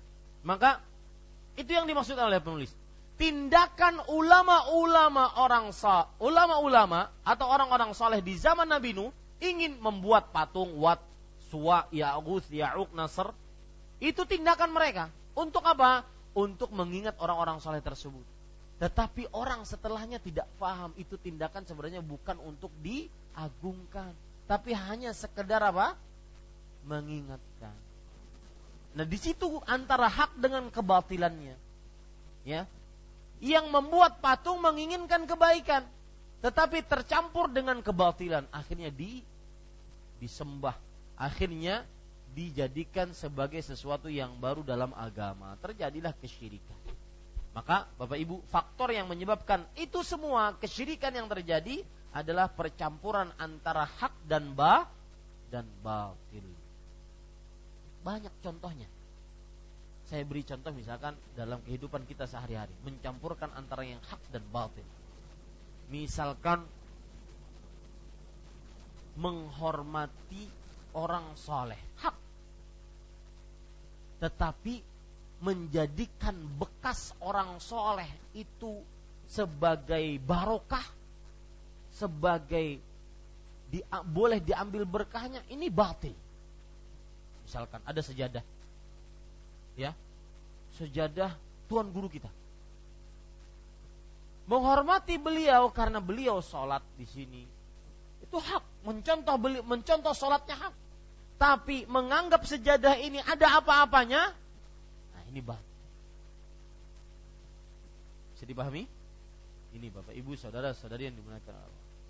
Jadi saya pernah suatu ketika kajian di luar daerah. Siapa yang bisa jawab? Saya akan kasih duit 100 ribu. Ada orang menjawab, saya kasih. Kemudian beliau nelpon, Ustadz memang beda duit yang Ustadz kasih. Nah dia menjawab ini tersalah. Orang hanya memberikan sebagai sebuah hadiah. Ya, Pokoknya saya sampai mati tidak akan pernah membelanjakan itu. Semiskin apa pun saya. Alhamdulillah. Saya bilang, Pak jangan begitu, tidak boleh itu. Maka beliau mengatakan, tidak usah, saya tidak menganggap apa-apa. Ini hanya sebatas kenangan. Nanti itu kenangan akan dijadikan sebagai dimasuki dengan kebatilan. Bapak Ibu, saudara-saudari, dan termasuk kekeliruan misalkan kita nggak punya duit sama sekali. Sisa ada duit pemberian tuan guru. Sayang nih. Biar lapar, yang penting jangan di, jangan di, jangan dibelanjakan. Ini tidak boleh. Ya, ini Bapak Ibu saudara-saudari yang dimuliakan oleh Allah. Baik, kita lanjutkan. Yang keenam, tafsir ayat penulis rahimahullahu taala berkatakan tafsirul ayatillati fi surati Nuh. Tafsir ayat di dalam surat Nuh, surat Nuh yang kita baca. Lihat halaman 71 yaitu surat Nuh ayat 23. Wa qalu la tadharunna alihatakum wa la tadharunna waddan wa la suwa'an wa la yaghutha wa ya'uqa wa nasra. Dan mereka berkata jangan sekali-kali kalian meninggalkan penyembahan Tuhan-Tuhan kalian dan jangan pula sekali-kali kalian meninggalkan penyembahan Wat dan jangan pula Suwa, Yaghut, Ya'uq dan Nasr. Tafsir ayat ini maksudnya adalah Bapak Ibu saudara-saudari yang dimuliakan oleh Allah Subhanahu wa taala yaitu bahwa tafsirnya adalah orang-orang yang buruk di mereka saling menasehati dengan kebatilan. Ini sifat orang-orang buruk. Itu tafsirnya. Saling menasehati dengan kebatilan bukan saling menasihati dengan kebenaran. Dan ingat Pak, sodiquka man sodaqaka la man saddaqaka. Kawanmu sebenar-benar kawan itu adalah yang membenarkan kalau kamu salah. Bukan selalu yang menganggap kamu benar. Ya. Kulil haqqa walau kata Rasulullah SAW kepada Abu Dhar. Katakan yang benar meskipun itu pahit itu sebenar-benar kawan. Jangan selalu dianggap benar kawannya. Kalau salah kita katakan salah. Karena tujuan kita adalah berkawan karena Allah. Adapun orang-orang yang menyimpang dari jalannya, sebagaimana tafsir dalam surat An-Nuh ini, mereka saling mewasiatkan, saling menasihati dalam kebatilan. Jangan kalian tinggalkan sembahan-sembahan selain Allah. Jangan kalian tinggalkan sembahan-sembahan Wat, Suwa, Ya'uq, Yagut, Nasr. Jangan.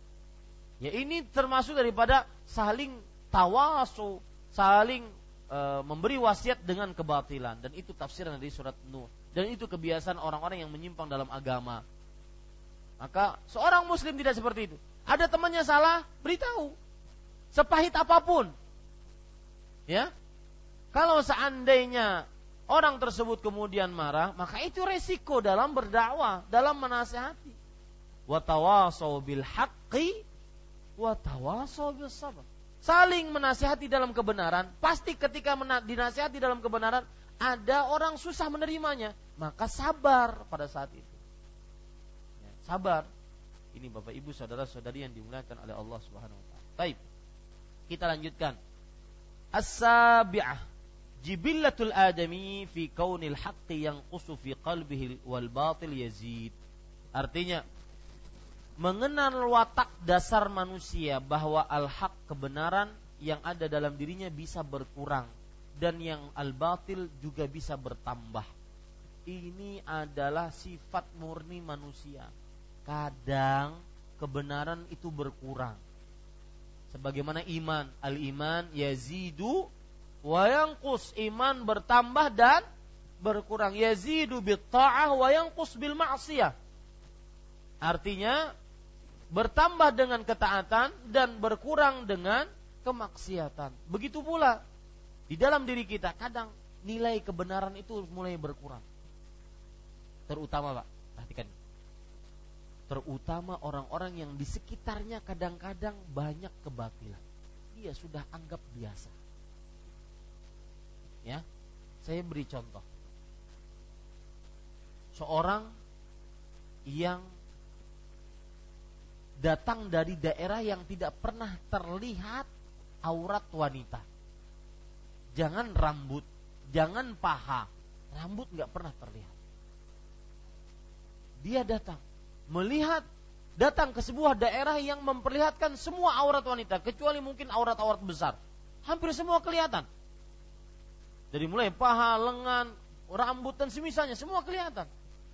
Orang asalnya datang dari pertama kali dia berat melihat itu. Astagfirullah, astagfirullah, astagfirullah, astagfirullah. Ya. Kemudian hari selanjutnya astagfirullahnya astagfirullah. Astagfirullah.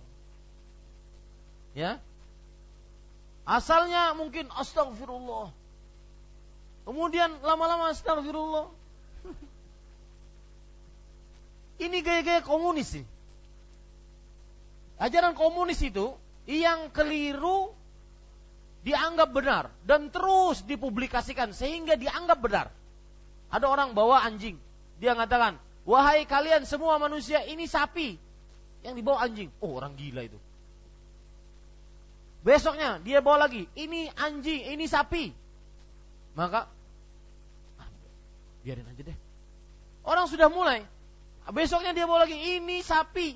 Akhirnya dia orang-orang mengira bahwasanya dia itu bawa sapi padahal yang dibawa adalah ha? itu tipu daya iblis.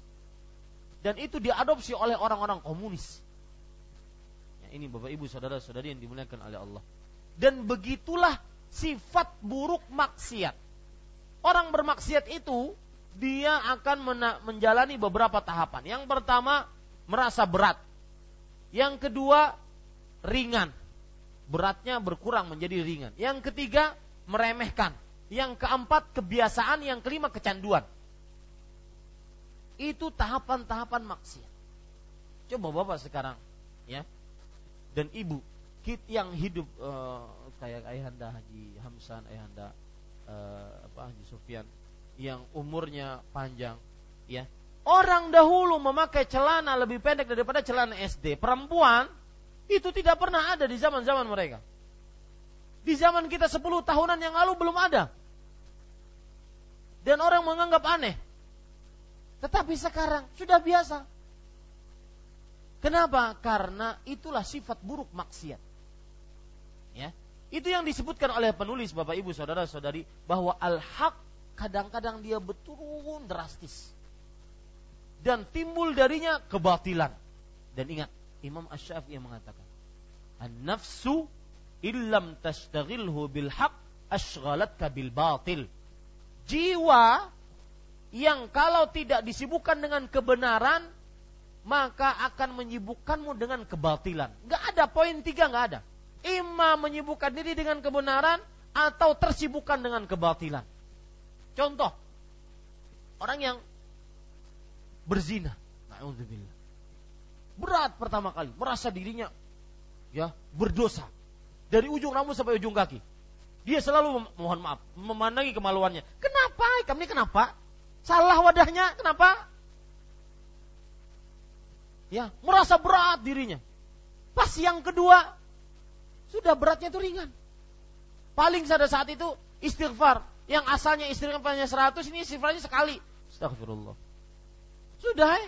Yang ketiga merasa remeh. Yang keempat kebiasaan. Yang kelima kecanduan. Artinya kalau nggak zina aneh. Ninggalin sholat seperti itu.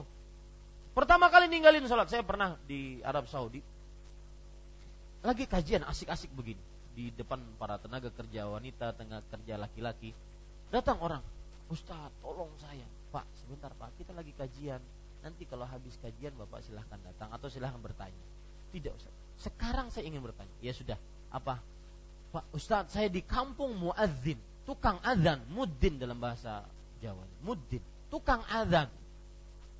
Tapi sampai di tanah Arab, beberapa kilometer saja sampai Mekah, kenapa saya jangankan azan, sholat saja susah. Sholat susah. Dan sholat saya sering tinggal. Dulunya saya bukan hanya sekedar sholat. Saya muadzin. Kalau nggak ada imam, saya imamnya plus makmumnya. Ya, nggak ada orang di masjid maksudnya gitu. Tapi sekarang jangan sholat, jangankan muadzin. Sholat saja saya sering meninggalkan. Dan yang lebih aneh lagi, kadang-kadang kalau kalau mengerjakan sholat malah merasa kok bisa sholat saya? Eh aneh. Itu namanya kecanduan. Dan itu sisi gelap maksiat. Sisi gelap maksiat adalah membuat orang kecanduan dalam maksiat tersebut. Ini Bapak Ibu, saudara-saudari yang dimuliakan oleh Allah Subhanahu wa taala. Jadi kadang seseorang hak kebenaran dalam dirinya tinggi kadang turun benar-benar turun maka pada saat turun yang disebut dengan futur pada saat itu coba jangan sampai menjauh dari majelis ilmu dari orang-orang saleh. Kita sering perhatikan yang biasa hadir di kajian kemudian hilang. Sebulan gak kelihatan dua bulan tiga bulan empat bulan enam bulan masuk penjara sekali sidin ya? Kenapa? Karena gini pak. Saya ini termasuk daripada sisi gelap maksiat. Mungkin saya akan jadikan kajian judul kajian nanti sisi gelap maksiat. Uh, salah satu sisi gelap maksiat adalah membuat orang tidak nyaman duduk di samping orang-orang yang dia anggap soleh. Malu dia. Saya beri contoh. Ada orang yang dulunya ikut pengajian ke mana-mana, kemudian lama absen. Kemudian ingin datang lagi ke pengajian dia bertanya, "Ya Pak, namun aku datang, Ustadz jangan-jangan cengang terlalu lawan aku." Ya. Kemudian ada orang yang belum pernah mungkin datang ke pengajian bertanya, "Ke pengajian di Masjid Imam Syafi'i itu baju apa gerang dipakai?" Ya. Aku kan bisa gamis. Harus berkopiah kah? Kopiah haji kah? Tidak. Padahal bukan itu yang di yang di apa yang dilihat, tetapi nuntut ilmunya. Tetapi kenapa timbul perasaan seperti itu? Karena dia merasa tidak layak untuk duduk di masjid. Duduk di dalam majlis mulia, tidak layak. Padahal orang mau duduk, mau datang, mau siapa saja nggak ada pendaftaran. Pernah ada pendaftaran? Enggak Ya, paling daftar ingin dapat buku, itu saja. Nggak ada pendaftaran. Daftar untuk dapat nomor HP agar dapat SMS center, tahu pengajian ini ada atau tidak ada? Nggak ada pendaftaran siapa ketuanya, nggak ada. Ya, kalau dia datang pun duduk di sini, ustadznya nggak akan mempermasalahkan. Eh, kamu hanyar kah? Nggak ada. Ya pertanyaan nggak ada seperti itu. Dia saja yang merasa. Nah ini bapak ibu saudara saudari yang dimuliakan oleh Allah. Itu adalah sisi gelap maksiat. Merasa tidak nyaman berteman dengan orang-orang ini berdasarkan perkataan Abdullah bin Abbas. Beliau mengatakan, "Inna lisayyi'ati sawadan fil wajhi." Sesungguhnya maksiat itu mendatangkan cahaya hitam di wajah dan di hati. Rasa tidak nyaman, merasa kotor. Makanya orang kalau bermaksiat dia jarang berdoa. Kenapa? Karena merasa tidak pantas untuk doa kepada Allah. Ini Bapak Ibu, saudara-saudari yang dimuliakan oleh Allah. Yang kedelapan. Fihi syahidun lima naqala nukila anis salaf annal bid'a sababun lil kufri. Artinya bahwa bab ini mengandung suatu bukti bagi kebenaran pernyataan kaum salaf salaf kalau disebutkan salaf siapa maksudnya? Para sahabat, para tabi'i dan para tabi'ut tabi. Suatu bukti bagi kebenaran pernyataan kaum salaf bahwa bid'ah adalah penyebab kekafiran. Ya, lihat kaum Nabi Nuh membuat bid'ah. Sesuatu yang mengada-ngada, buat patung yang belum pernah ada sebelumnya, buat patung untuk mengingat ibadah, belum pernah ada bid'ah. Ini bisa menyebabkan kepada apa? Kekafiran. Itu yang dimaksudkan oleh penulis. Kemudian penulis mengatakan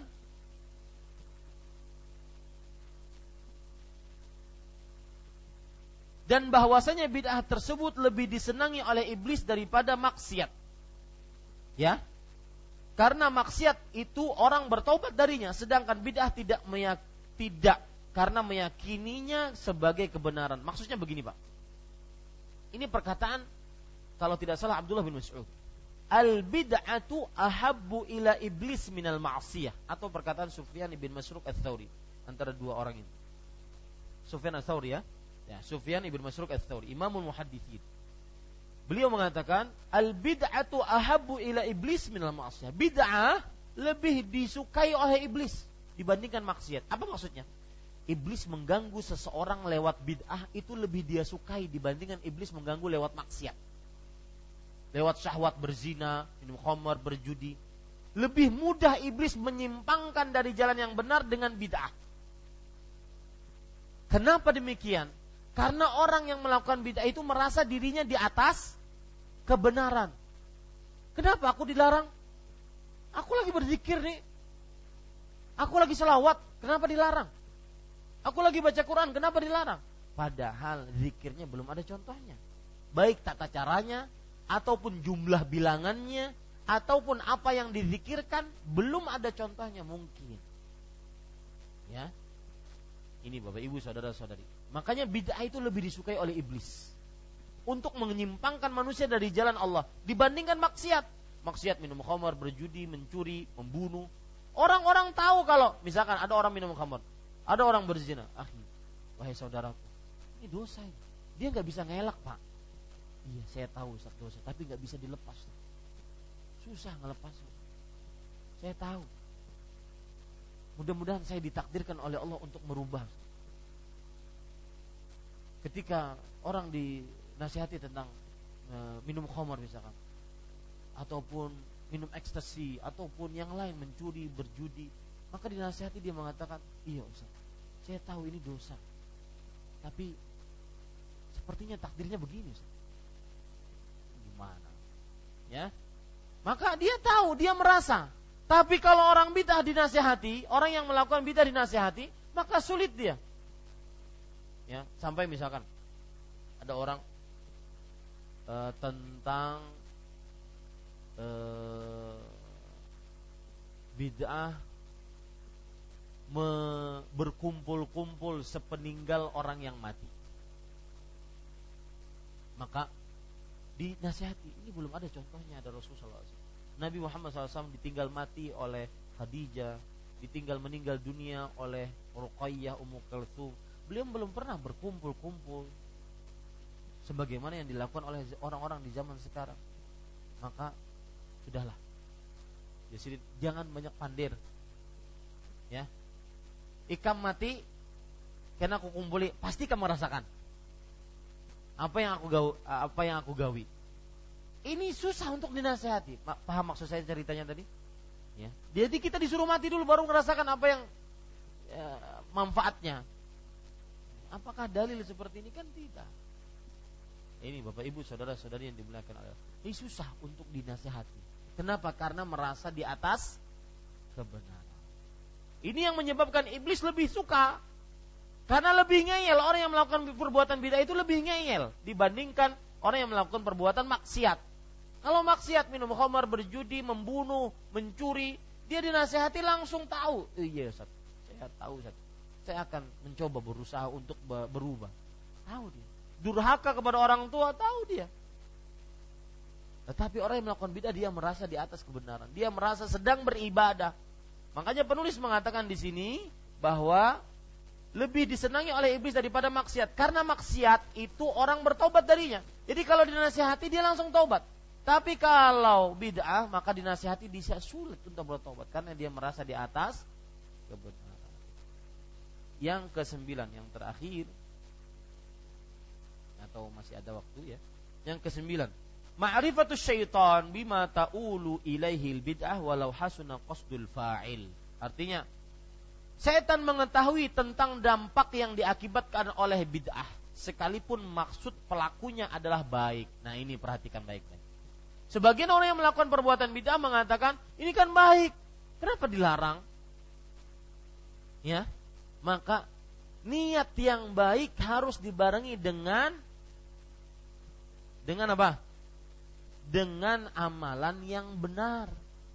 Niat yang baik saja nggak cukup, harus dibarengi dengan amalan yang sesuai dengan petunjuk Rasul Sallallahu Alaihi Wasallam. Lihat Abu Burdah bin Niyar radhiyallahu an, sahabat Rasul Sallallahu Alaihi Wasallam.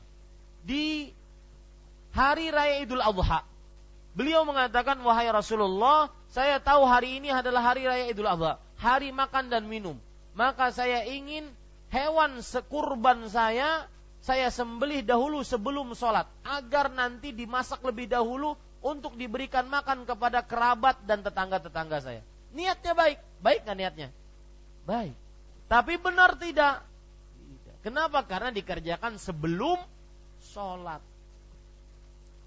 Lihat lagi, tiga orang yang datang ke rumah istri-istri Rasul Sallallahu Alaihi Wasallam menanyakan bagaimana ibadah Rasul Sallallahu Alaihi Wasallam. Maka kemudian orang Tiga orang tersebut mengatakan ka'annahum taqalluha.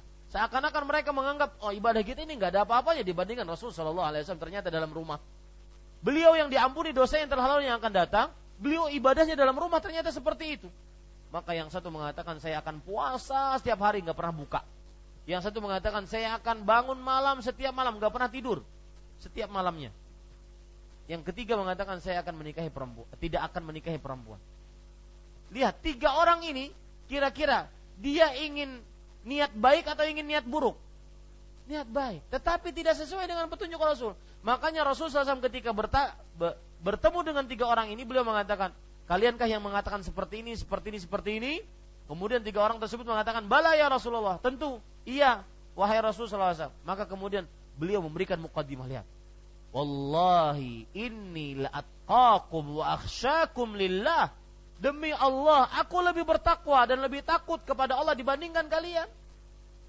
Artinya, kalian meskipun seperti itu ibadahnya, tidak ada, tidak bisa dibanding-banding dengan aku. Ya. Makanya contohlah aku.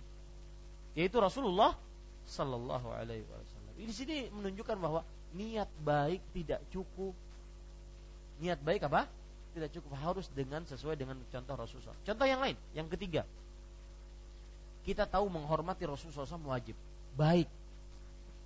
Tetapi para sahabat karena tahu Rasul Shallallahu Alaihi Wasallam membenci kalau misalkan ini para sahabat duduk-duduk datang Rasul SAW. Rasul Shallallahu Alaihi Wasallam benci kalau seandainya para sahabat bangun menyambut beliau. Makanya beliau-beliau tidak bangun untuk menyambut Rasul Shallallahu Alaihi Wasallam. Meskipun baik, tetapi ketika tidak sesuai dengan sunnah Rasul, maka tidak baik. Meskipun niatnya baik. Jadi tidak semua niat baik itu benar. Ya, akan tetapi beramallah yang benar dan perbaiki niat. Ini yang ke sembilan. Yang ke sepuluh kita berhenti pada angka 10 nanti pada pertemuan yang akan datang kita masuk kepada eh, 11 sampai 20. Ma'rifatul qa'idatul qul ma'rifatul qa'idatil kulliyah wa hiya nahyu 'anil ghulu 'anil ghuluwi wa ma'rifatu ma ya'ulu ilaih. Mengetahui kaidah umum yaitu bahwa sikap yang berlebihan dalam agama dilarang dan mengetahui pula apa dampak yang diakibatkannya. Nah, ini ini adalah kaidah umum. Sikap berlebih-lebihan dalam beragama terlarang. Ya. Apa pun dalam apa pun, dalam akidah, ibadah, muamalah, tingkah laku, saya ambil tingkah laku. Masalah makan. Berlebih-lebihan terlarang. Minum. Ya, berlebih-lebihan terlarang baik itu berlebih-lebihan dalam jumlah makannya ataupun harganya terlarang. Ya. tidak mau makan nasi goreng kecuali nasi goreng yang ada di kayak tangi kan ya di mana gitu harus jalan dua jam dulu baru dapat ini terlalu berlebih-lebih ini bapak ibu saudara saudari wah hendak nasi goreng malam ini benar baik ya. Dalam perihal pakaian terlalu berlebih-lebihan juga dilarang. Baik dalam jumlahnya atau harganya. Dalam perihal muamalah juga seperti itu. Terlalu berlebih-lebihan dalam perihal muamalah. Ya. Terlalu cinta kepada kawan sayang kepada kawan sampai kawannya bermaksiat dibiarkan ini berlebih-lebihan ini Bapak Ibu saudara-saudari yang dimuliakan oleh Allah Subhanahu wa taala. Terlalu berlebih-lebihan dalam ibadah, dalam akidah apalagi. Ini semua kaidah umum sikap terlarang dalam beragama yaitu sikap berlebih-lebihan. Dan dampak dari berlebih-lebihan adalah yang pertama merusak agama, merusak akidah dan tidak akan diterima oleh Allah Subhanahu wa taala seperti perbuatan bid'ah. Mengada-ngada dalam rangka berlebih-lebihan dalam beribadah. Ini tidak akan diterima oleh Allah Subhanahu wa taala. Rasul sallallahu alaihi wasallam bersabda, "Man 'amila 'amalan laisa 'alaihi amruna fahuwa Barang siapa yang beramal yang belum ada contohnya dari kami, amalannya tertolak. Ingat Pak, hadis ini harus diterima oleh seluruh kaum muslim. Baik yang mengatakan adanya bid'ah hasanah, dia harus terima hadis ini. Saya ulangi, hadis ini harus diterima oleh seluruh kaum muslim baik yang mengatakan bahwa ada bid'ah hasanah. Dia harus terima hadis ini. Yang mengada-ngada dalam agama, maka ditolak amalnya. Kenapa? Karena hadisnya sahih. Dan sabda Rasul Shallallahu Alaihi Wasallam dan tidak bisa ditakwil macam-macam. Yang mengada-ngada akan ditolak harus diterima oleh seluruh kaum muslim.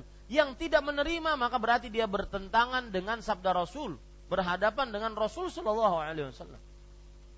Ini Bapak Ibu, saudara-saudari. Dan jangan alergi mendengar hadis ini. Oh, sedikit-sedikit bid'ah, sedikit-sedikit bid'ah. Enggak, kita sekarang membicarakan hadis Rasul, mengajarkan hadis Rasul yang menyebutkan bahwa barang siapa yang beramal yang belum ada contohnya maka amalannya tertolak. Ya, wallahu a'lam. Jangan alergi dengan seperti itu. Dari Aisyah radhiyallahu anha. Hadis dari riwayat dari Aisyah radhiyallahu anha riwayat Muslim. Taib, ini yang bisa saya sampaikan Bapak Ibu saudara-saudari yang dimuliakan oleh Allah. Jazakumullahu khairan atas kehadirannya dan perhatiannya selama ini dan eh, kita akan sambung pada pertemuan yang akan datang. Wa sallallahu nabiyana Muhammad walhamdulillah rabbil alamin. Ya, ada pertanyaan yang datang di kertas tapi saya ingin yang langsung. Siapa yang ingin bertanya langsung? Tafadhal. Bapak-bapak atau ibu-ibu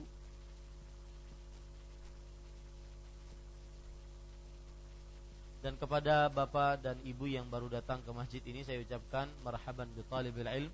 Selamat datang para penuntut ilmu agama dan silahkan tuntut ilmu di Masjid Imam Syafi'i. Ini adalah masjid umum, tidak ada khusus. Bapak datang ke sini kalau keluar dari masjid tidak dipel enggak.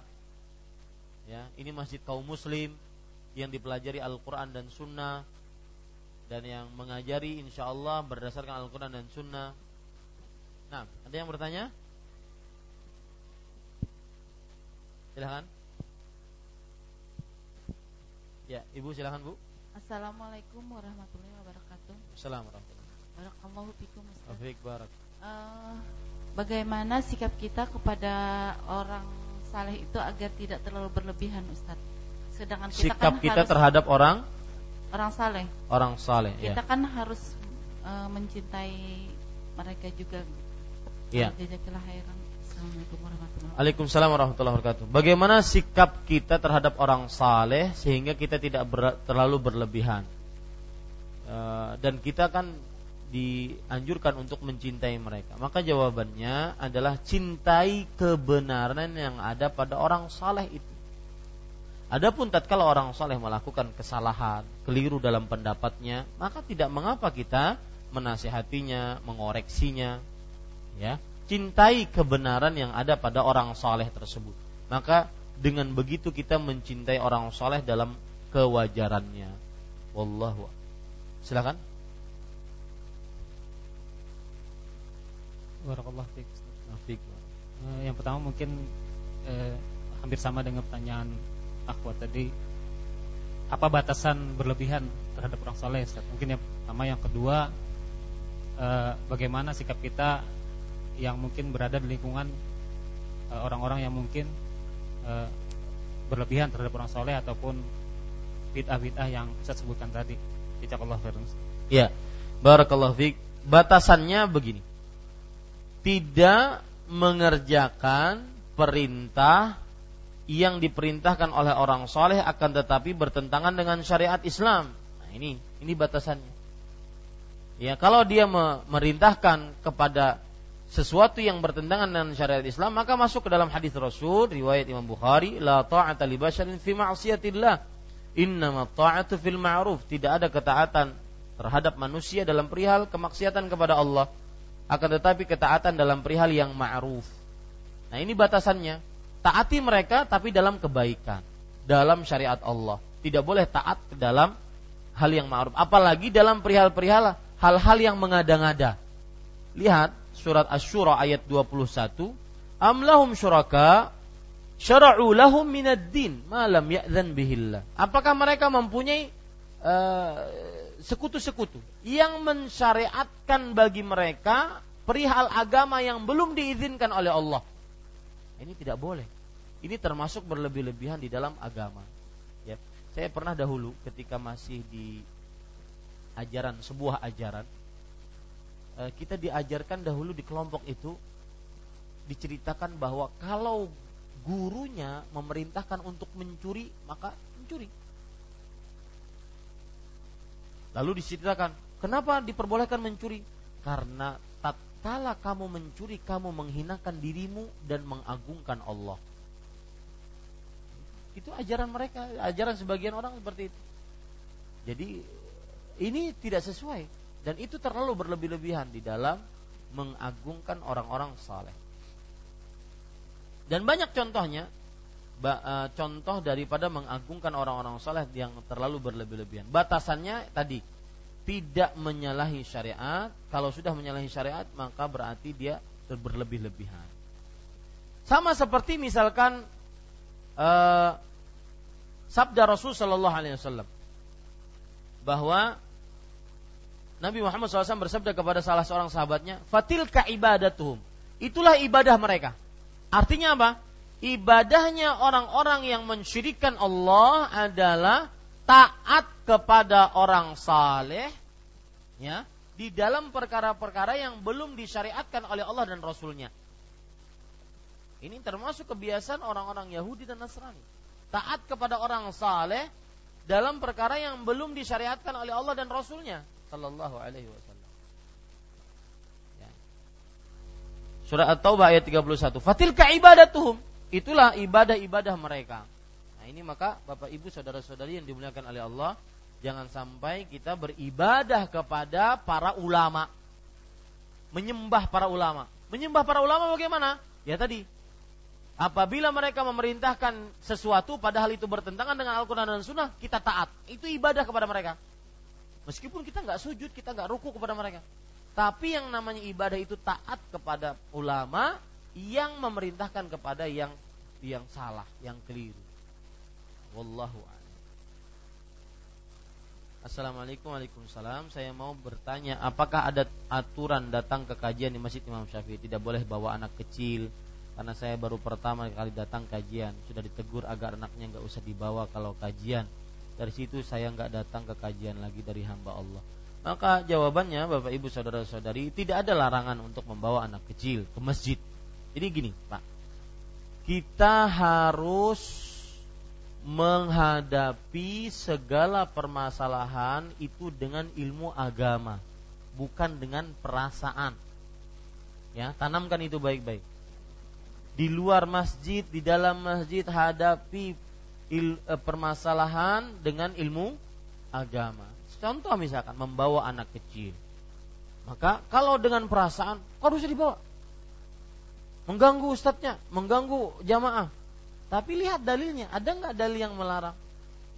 Nah, tidak ada dalilnya yang melarang. Bahkan Rasulullah Shallallahu Alaihi mengimami kaum muslim, para sahabat dengan membawa anak kecil.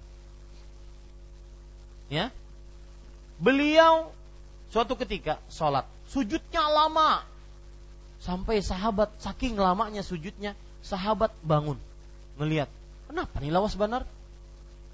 Ternyata pas dilihat Al Hasan bin Ali bin Abi Thalib radhiyallahu anhu lagi menunggangi Rasul sallallahu alaihi wasallam. Rasul SAW dijadikan beliau kuda oleh beliau. Maka setelah tahu sebabnya nunduk lagi orang nih. Ya. Sampai habis selesai salam para sahabat bertanya, "Ya Rasulullah, atolta fis sujud? Hal hadatha syai?"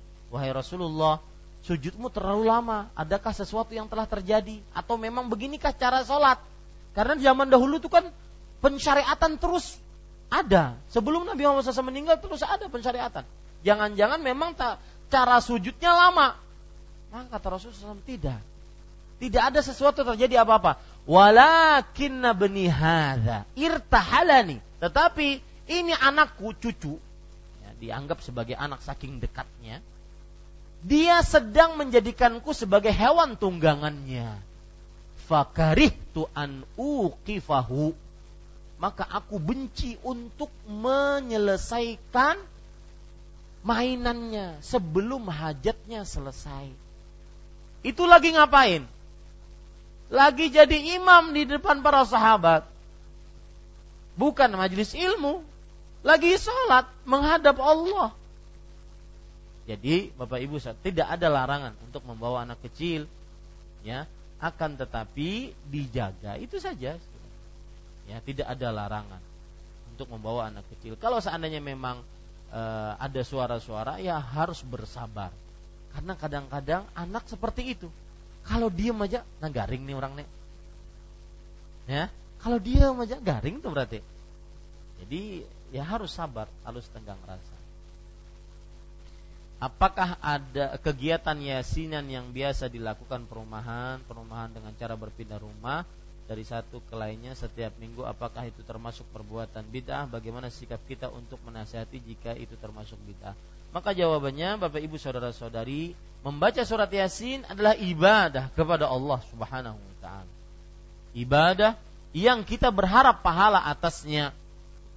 Karena dia membaca Al-Qur'an dan surat Yasin termasuk daripada baca termasuk daripada surat Al-Quran. Maka saya pesan apabila terjadi majlis-majlis pembacaan surat Yasin, maka alangkah indahnya kalau dibaca tafsirnya didatangkan ustadz baca tafsir. Itu lebih baik ya. Dan juga dibaca surat-surat yang lain dari surat Yasin karena Al-Qur'an bukan hanya surat Yasin. Demikian. Ada lagi yang lain? Cukup kiranya. Ini yang bisa saya sampaikan apa yang baik dari Allah Subhanahu wa taala, apa yang buruk itu dari saya pribadi. Wa sallallahu Muhammad walhamdulillahi rabbil alamin. Wassalamualaikum warahmatullahi wabarakatuh.